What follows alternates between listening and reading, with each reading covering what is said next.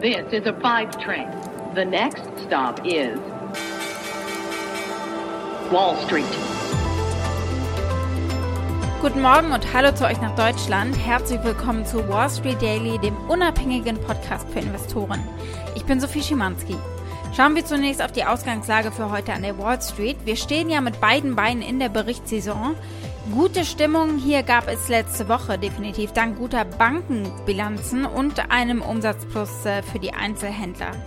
Der Dow Jones stieg um 1,9 Prozent äh, am Freitag auf über 35.000 Punkte.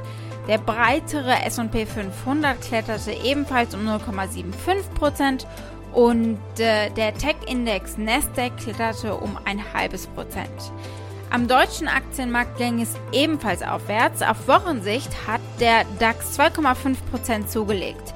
Den Freitag beendete das äh, Barometer aus Frankfurt im Plus mit 1,4 Prozent oder bei 15.462 Punkten.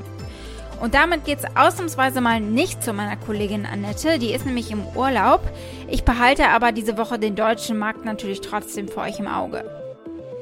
Und deswegen geht's gleich los mit meinem Themenüberblick. Wir werfen natürlich einen Blick auf die Woche, welche Termine stehen an, welche Earnings zum Beispiel.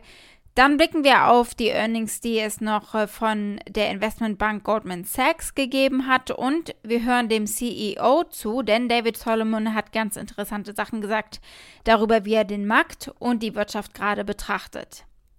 Und dann gucken wir auf äh, den Autovermieter Herz und wie der aus der Krise der Pandemie in einen Börsengang übergeht. Da hat sich vieles gewandelt für das Unternehmen. Die Aktie des Tages ist die von Apple, weil die heute ihre MacBooks vorstellen. Das letzte Mal gab es ja nur die neuen iPhones und iPads zum Beispiel. Soweit die wichtigsten Themen der heutigen Ausgabe. Als Pioneer hört ihr die kompletten Folgen in unserer App oder auf unserer Website thepioneer.de. Wenn ihr noch kein Pioneer seid, könnt ihr euch da direkt anmelden. Damit unterstützt ihr unabhängigen Journalismus und erhaltet unsere Angebote werbefrei.